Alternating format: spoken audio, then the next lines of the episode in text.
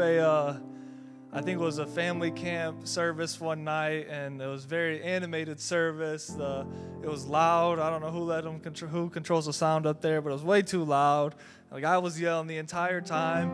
Emma said, "That's the bad churcher. I like the good churcher." So Pastor Hopper has been the good churcher ever since then, and I promise I won't yell too much, and uh, we'll probably be out of here pretty soon. Uh, my brother just asked me when Pastor said I was going to be speaking in a few minutes, said it's going to be a long one. I just kind of looked at him. He knows it's not going to be a long one. So, but today I want to start off a little bit different with a small story. I want you to think about the world back in about the 18, early 1800s. And if you could just picture a small village. And in that village, there was a, a young teenage boy, and uh, this kid was in charge of watching that village's sheep. As a young kid watching sheep, you could imagine how boring this would be. You're just sitting there day in and day out, just watching stupid sheep every day. And not even just your own sheep, but you're watching your neighbor's sheep, you're watching the entire village's sheep, and you know that the other sheep don't listen as good as your sheep and that they just keep wandering around. And if it was only your sheep, everything would be perfect. But everybody else, they don't know how to control their stuff. So you're just there stuck watching all these people's bad sheep and as a teenager, could you imagine if you have a teenager, teenage son, what they would do if they were just sitting there watching sheep all day without a phone? Be pretty bored, wouldn't they? Be pretty terrible. Excuse me.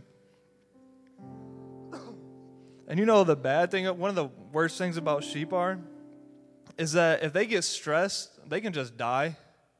If they get stuck in a bush or something, they'll just kind of just roll over and die. I think that happened to Wyatt's one time. He had a little sheep or lamb and it got stressed and it got stuck in a bush or something and it, it just died. So, guys, you thought your wife was dramatic. At least you don't have a sheep. Sheep just die for no reason.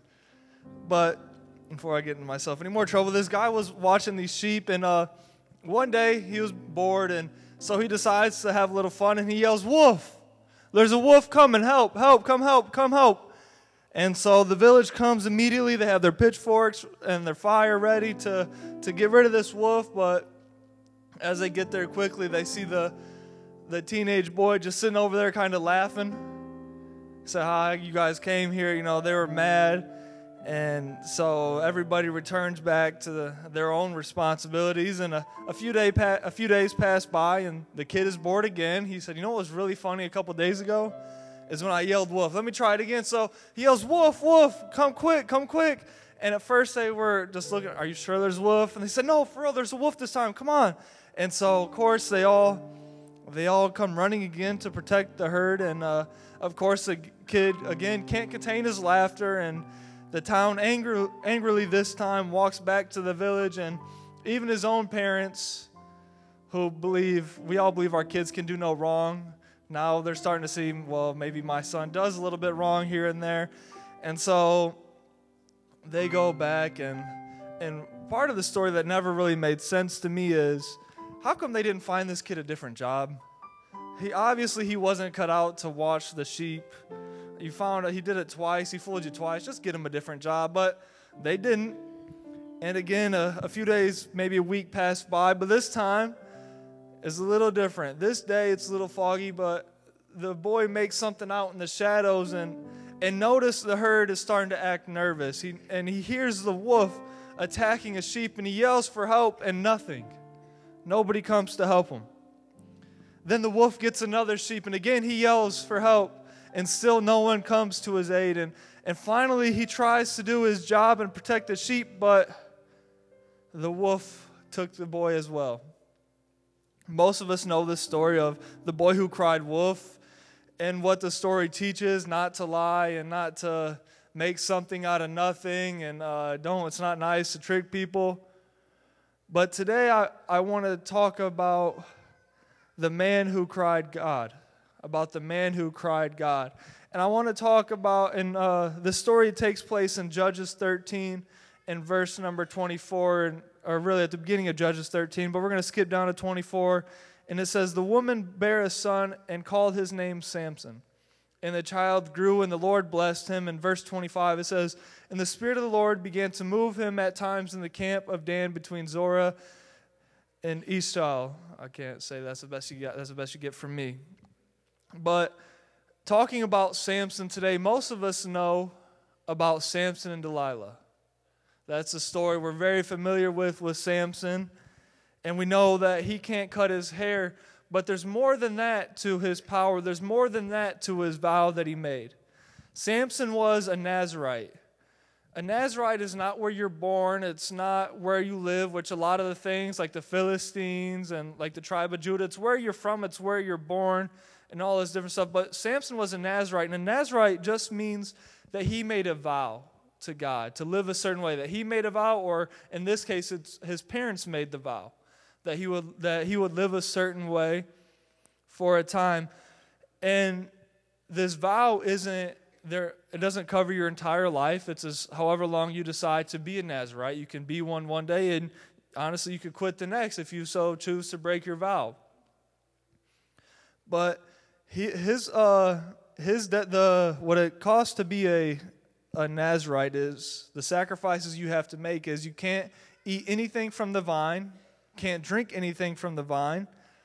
You can't cut your hair, which most of us knew that. And then you can't cut, touch a carcass, a dead thing, a dead body. And that's and it even uh, goes into specifics as saying to save a family member or to touch your dead family member. You can't do that either. So it was a very serious vow. But we skip down to Judges 14 and it says in verse number 5 it says then Samson went down and his father and mother to Tim, Timnath and came to the vineyards of Timnath, and behold, a young lion roared against him.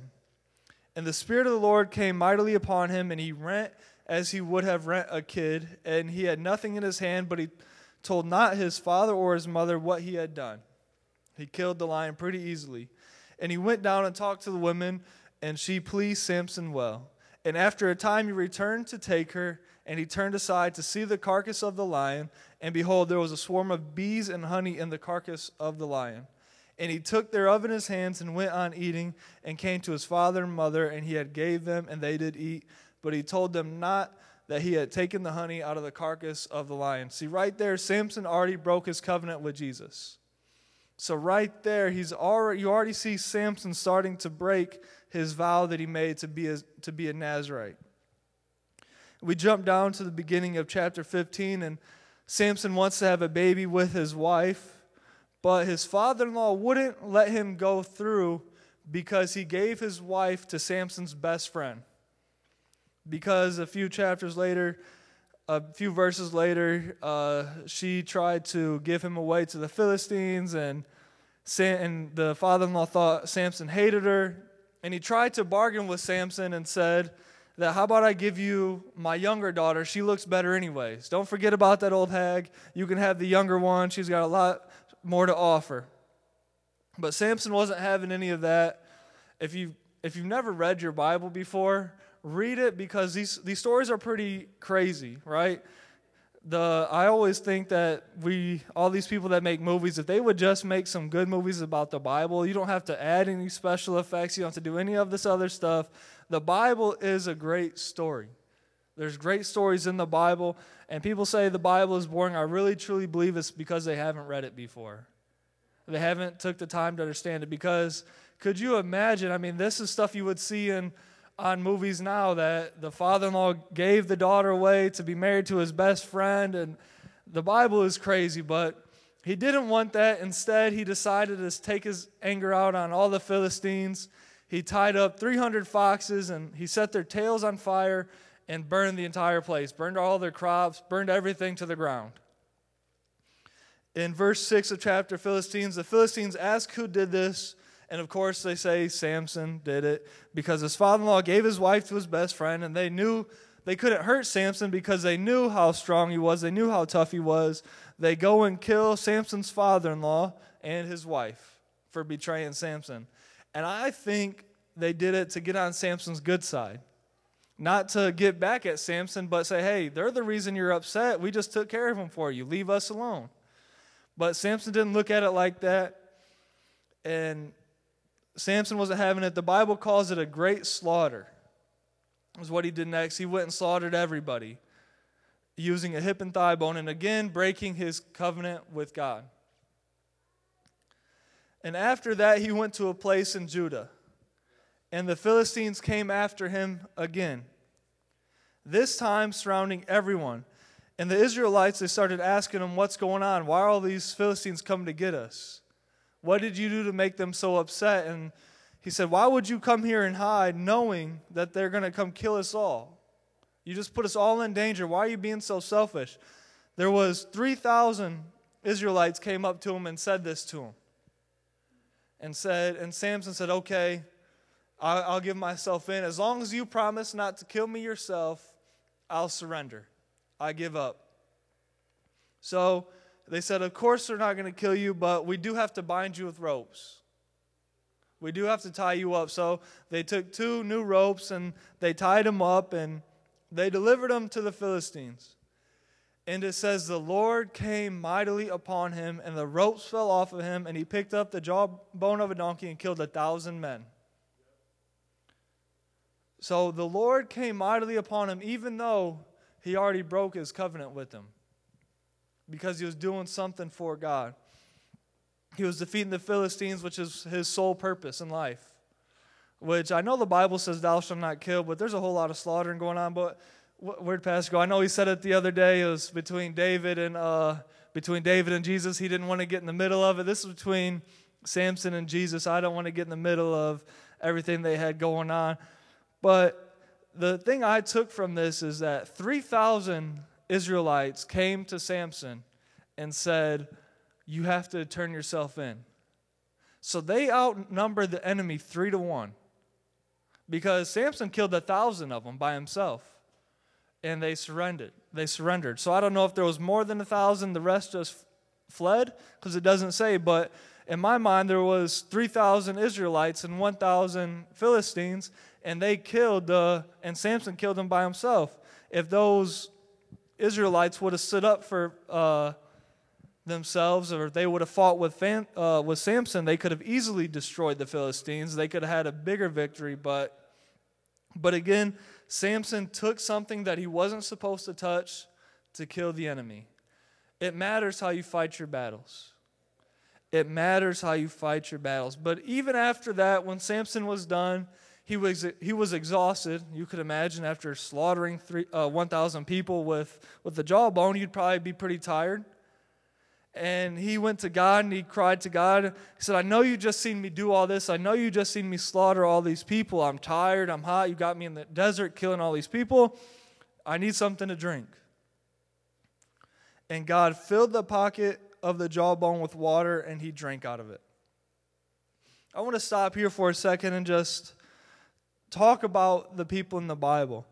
All the time that we look at the people in the Bible, we make them out to be superheroes. We kind of immortalize them. We make them like the modern day Avengers. If you watch any superhero movies, like they're from another world.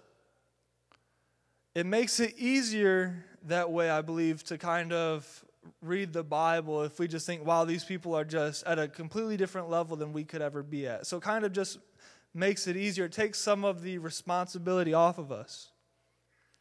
Almost like the stuff they did was so amazing, we could never do anything like that. When we look at our superheroes today, they can fly and everything else, and it's so unrealistic. But the thing about the characters in the Bible is that it's, the Bible is recorded history. The Bible isn't, there's parables in the Bible, yes, but isn't just made up things. This stuff actually happened. It's not just a comic book, but it's a history book. These are men and women with real flaws, with real mess ups, with real mistakes that, even in spite of all their shortcomings, even in spite of everything, God still uses them in a great way. So that we can't just say we're off the hook because we mess up. These people were perfect. That's why God uses them. That no, even though in spite of our flaws, that sometimes the biggest ego we have is our insecurities.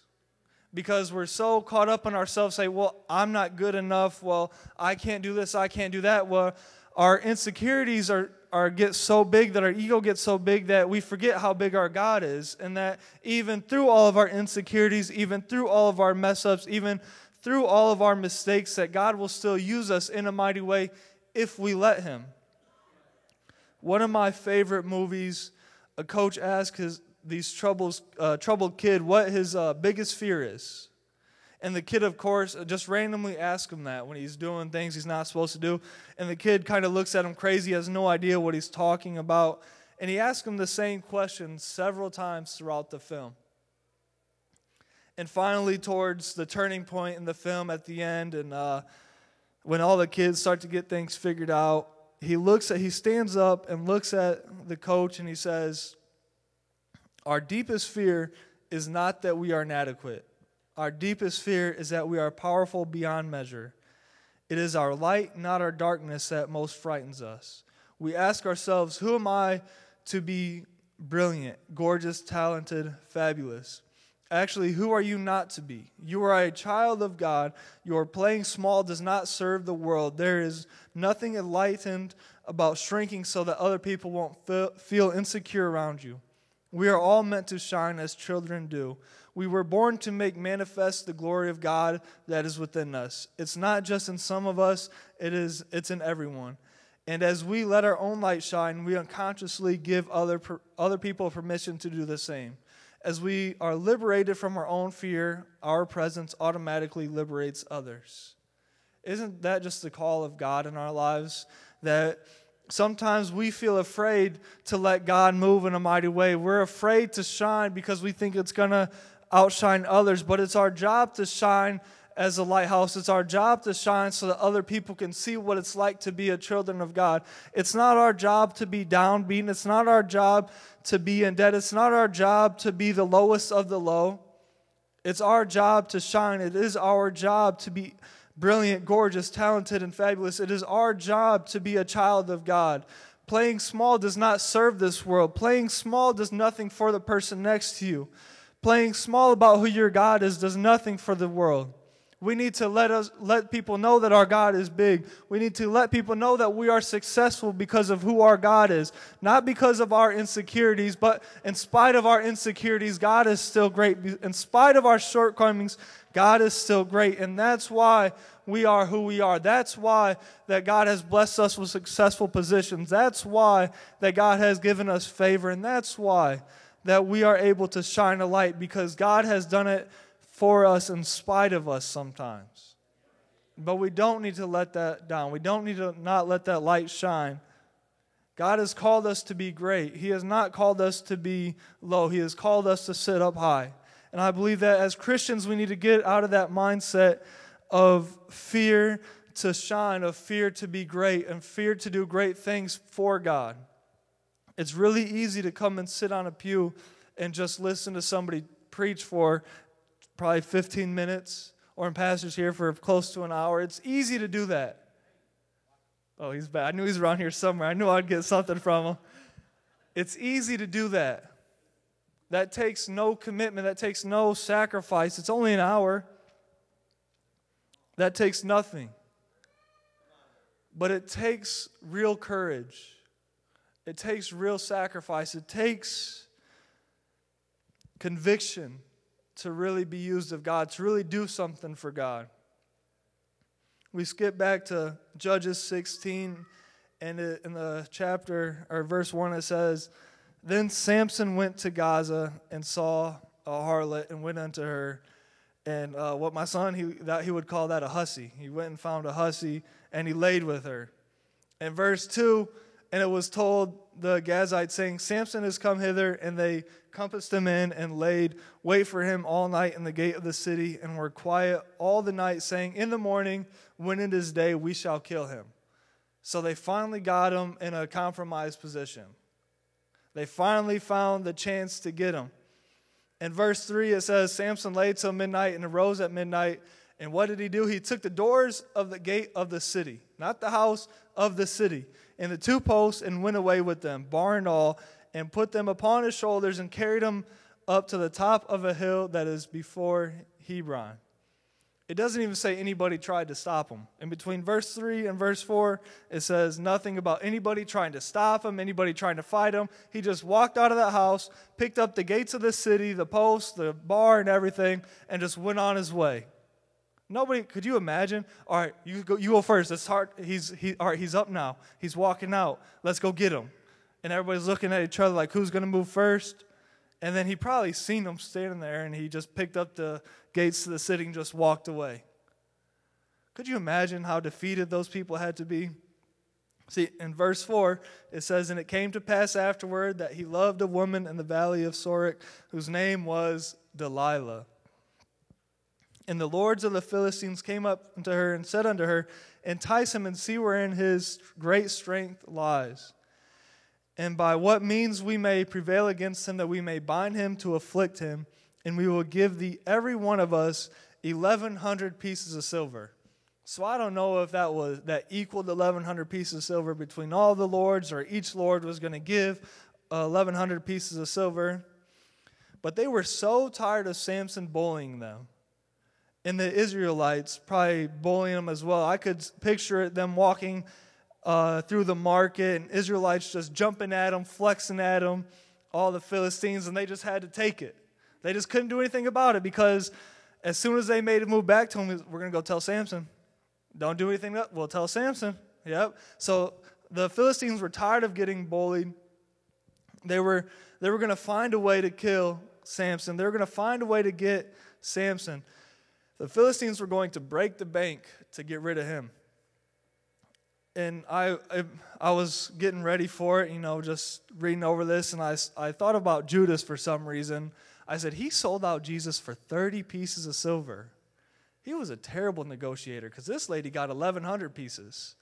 But that's just how my mind works, and I know that's not right. But in verse 6, it says, And Delilah said to Samson, Tell me, I pray thee, wherein thy strength lie, wherein thou mightest be bound to afflict thee. And we all know the story, right? So they try, and Samson says, If you bind me with seven uh, green withs that were never dried, then I will be weak as any other person. And so the Philistines, they brought her seven green withs, uh, and she bound him with them. And now the men were lying wait, abiding in her chamber. And, and she screamed, uh, The Philistines are here, Samson. And he broke out and easily, and there was nothing that could stop him. And Delilah said to Samson, she made it his fault. You mock me, you tell me lies. Now tell me, I pray thee, how can you be bound? And we're down in verse 11 now, and it, he, said, he said to her, if, if you use new ropes that were never occupied, and if, if you were paying attention earlier, the, the Israelites already bound him with new ropes, and when he got down there, the Spirit of the Lord came upon him and easily shrugged him off. But same thing, Delilah took the new ropes and bound him up and said unto him again, The Philistines are, are upon thee, Samson, and and there he was. He got up and broke them off, and like nothing was even on him. No problem. Verse 14 She fastened it. She fastened it with the pin and said unto him, The Philistines are upon thee. And he awakened out of sleep, out of a dead sleep, and just got rid of them. That's just crazy. And she said unto him, How can you say you love me? In verse number 15, when your heart is not with me. How can you tell me you love me when you keep lying to me? Not that how I love you because I keep trying to get you killed, but how can you say you you don't love me when you keep lying to me? How your heart isn't with me and and you don't tell me why you're so strong and she started stroke his ego and say you're so strong Why i just want to know why you're so strong is it because of me what's going on and then this is when it something was brought to my attention when I was reading this, and I started thinking, this is why you can't serve two masters. Because I truly believe that Samson loved God. With all my heart, I believe that he loved God and I believed he loved his people, but at the same time, he was loving somebody else or loving something else that he shouldn't be loving. And he was caught right there in the middle. And for so long, you can, you can manage that me, if I stood on something that was thin and I tried to walk on a railing, I wouldn't be able to be on the middle of it very long. I'd be off of it one way or the other. But Samson, he was trying to, to stay in the middle. And the Bible says anything that can be shaken off will be shaken off. And, and one day he was shaken off. And he fell onto the wrong side. And she pressed him daily with her words and urged him so that his soul was vexed to death. He was ready to die to shut her up, is what it said. She was nagging and nagging and nagging and nagging and nagging. It is not a new tactic, it's been here forever, but he was ready to die to get her to leave him alone about it. He would have done whatever. He would have done whatever house project she wanted. He would have painted the baby room with a toothbrush if it would have got her to stop. But he was tired. He would have put up Christmas decorations in June if she wanted to, if she would have just left him alone. My wife is looking at me crazy. I better go along. But she nagged him. She was nagging and nagging and nagging. And, and then, verse number 17, he told her all of his heart. See, he, re- he reserved part of his heart for God still. He reserved some of it. He, he told her part of it. He told her some things, and, you know, he gave her part of his heart, but he, he had reserved his promise to God that the Israelites, that his people would be the most important thing. So he gave her his heart, his all of his heart, and said unto her, There had not come a razor upon my head, for I have been a Nazarite unto God from my mother's womb. If I be shaven, then my strength will go from me, and I shall become weak and be like any other man. He knew he wasn't like anybody else. He knew he was special. He knew he was called apart. He knew he was different. And when Delilah saw, she just knew that this time that he had told her all of his heart. She sent and called for the lords of the Philistines, saying, Come, come up, for he has showed me all of his heart. Then the lords of the Philistines came to her and brought money in their hand. Money talks. And she made him sleep upon her knees, and she called for a man, and she caused him to shave off the seven locks of his head, and she began to afflict him, and his strength went from him. And she said, The Philistines be upon thee, Samson. And he woke out of his sleep and said, I will go out of this as at other times before and shake myself. And when he went to shake himself, he found out the Lord departed him. He didn't know the Lord departed him. See, we like to we like to think that we serve a God that no matter what happens, He's going to get us out of any bad situation. No matter what happens, there's not going to be that bad of consequences.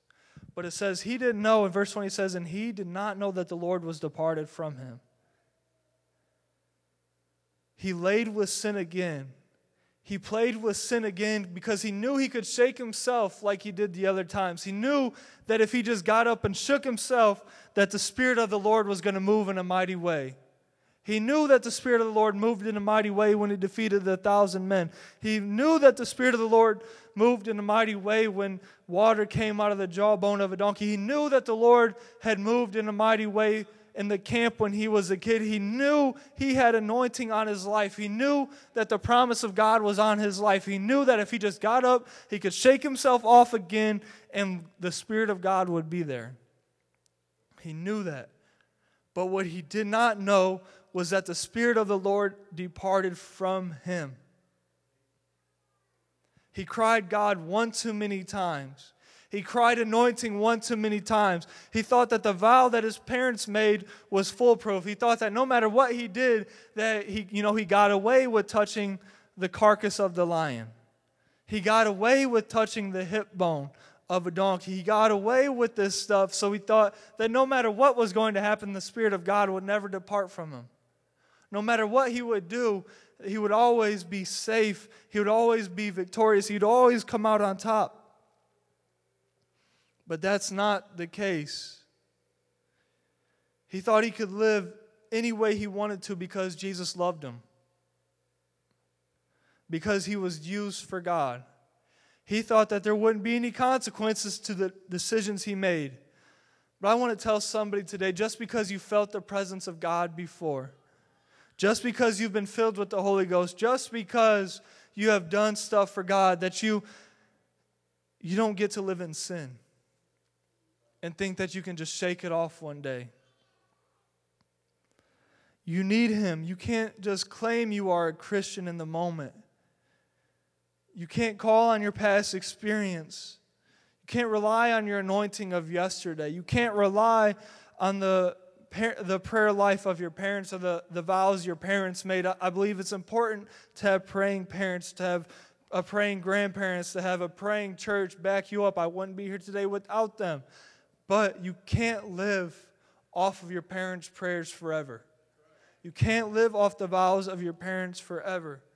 We can't live, young people, younger people, my age, we can't live off the work that the generation did before us. We cannot, we cannot, we cannot.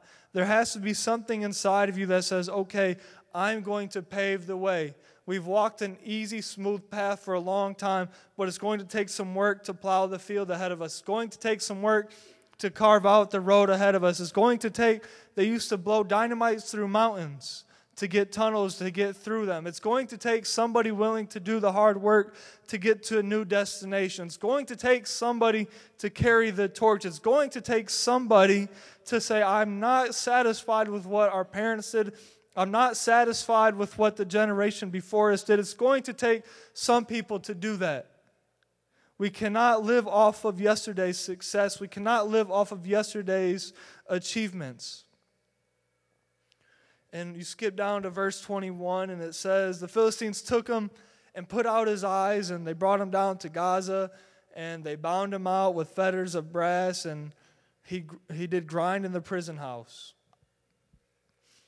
But the hair of his head began to grow again after he was shaven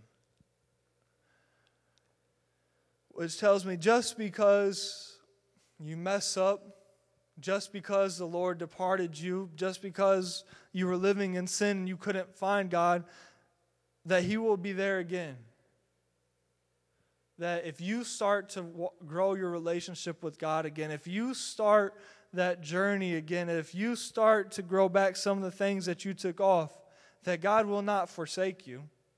He will not leave you alone that He will be there. See, we think that God, that this love that God has for us is kind of like a how a man is supposed to love a woman, you know, do everything for, but it's more of a father child love. Is that if you don't love your child, you will never discipline them. But if you love your child, as parents know, that sometimes you have to discipline, and sometimes there will have to be consequences. If we could all stand this morning, I'm wrapping up.